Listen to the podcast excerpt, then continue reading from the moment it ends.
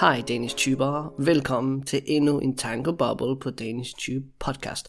I denne uge har jeg arbejdet meget på at hjælpe folk med at bestå eksaminer. Og indtil videre går det godt. Nick har bestået med top karakterer, og forhåbentlig går det lige så godt for de andre i næste uge. Hey Danish Tubers, welcome back to yet another thought bubble on the Danish Tube podcast. This week I've been working a lot helping people pass exams. And so far, so good. Nick has passed with top marks, and hopefully, it's gonna go just as well for the others next week. Det jeg godt kan lide ved emnerne er, at de ofte skubber os ud af vores komfortzone. De tvinger os til at lære noget nyt. Vi har talt om sukkersyge, teenagers brug af mobiltelefoner – og trivsel på arbejdspladsen. What I like about the topics is that they often push us out of our comfort zone, force us to learn something new. Uh, we've learned, uh, we've been talking about rather, diabetes, uh, teenagers' use of mobile phones, thriving at work. På det seneste har jeg især talt om sundhed og hvorvidt det er muligt at være både tyk og sund.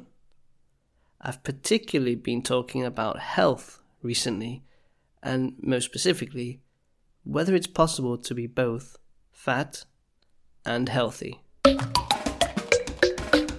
Motel, received. Here we go. Time for a little fun one today, which is the word sinsuit. I guess it's re- relating to health in my mind at least because it has the word su in the word, which means sick. The word sin, its sin is a mind. So if you are sin su, then you are mind sick. Literally, you are insane. And well, this word, as in English, is used in a very slang way to say that either something is really bad, like, ugh, this sin suit, this sin suit, or that something is really awesome. What? Det er sindssygt. Sindssygt godt. Sindssygt dårligt. Uh, so it's all in your tone of voice, right? One word, two tones, two uses. A lot of fun. Var det modtaget? Tankebubble.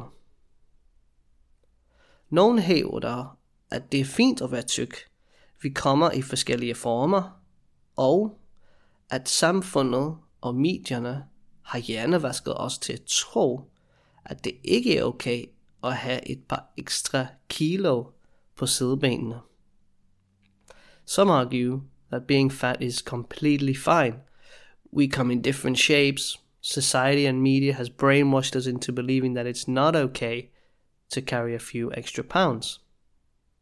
Nogen siger, at det tydeligvis ikke er sundt at være overvægtig. Some say that it's obviously clearly not healthy to be overweight. Men findes der en mellemvej? Is there a middle ground? Kan man være både overvægtig og sund på samme tid? Can you be both overweight and healthy at the same time? Opsummering. Summary. Sandheden er, at hvis du har et BMI på 30 eller derover, har du et øget risiko for hjertekarsygdomme or type 2 diabetes. The truth is, if you have a BMI of 30 or over, you have an increased risk, risk of cardiovascular disease as well as type 2 diabetes. Men det ser også ud til at være relevant, hvor, hvor fedtet er placeret på din krop. It seems also to be relevant uh, where the fat is placed on your body. For eksempel er overskydende fedt på maven langt mere sundhedsskadeligt end fedt på hofterne. So excess fat on the stomach is way more health damaging than fat on the hips. Videnskaben er meget klar, og forskerne er meget sikre. The science is very clear. Researchers are very sure.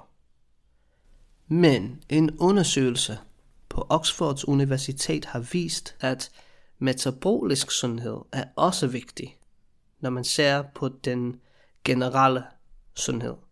However, a study at Oxford University has shown that metabolic health is also important when considering overall health.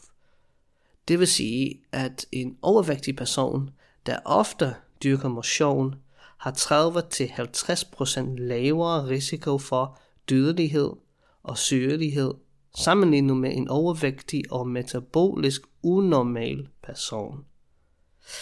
That is, an overweight person who exercises often has a 30 to 50% lower risk of mortality or morbidity as opposed to an obese and metabolic abnormal person.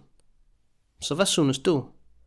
Er det sundt at være tyk? What do you think? Is it healthy to be fat? Eller rettere, kan man være både tyk og sund?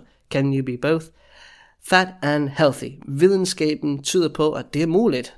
Problemerne opstår, når vi går ind på ideen om, at fedme automatisk skal accepteres, fordi samfundet har påtvunget os overbevisninger. The science suggests it's possible.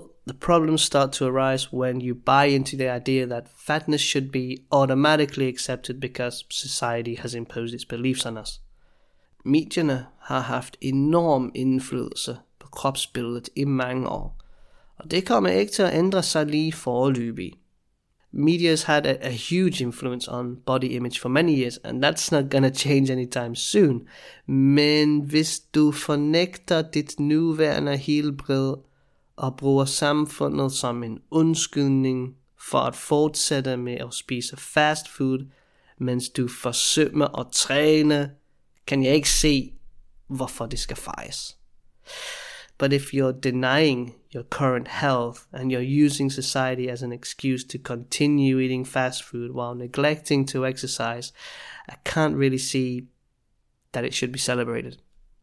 Jeg ønsker bestemt ikke, at mine børn skal vokse op og tro, at det vigtigste i livet er 15 minutters fornøjelse og et stykke legetøj, når, når det kan resultere i en kronisk sygdom, for ikke at nævne, at det er skadeligt for vores planet.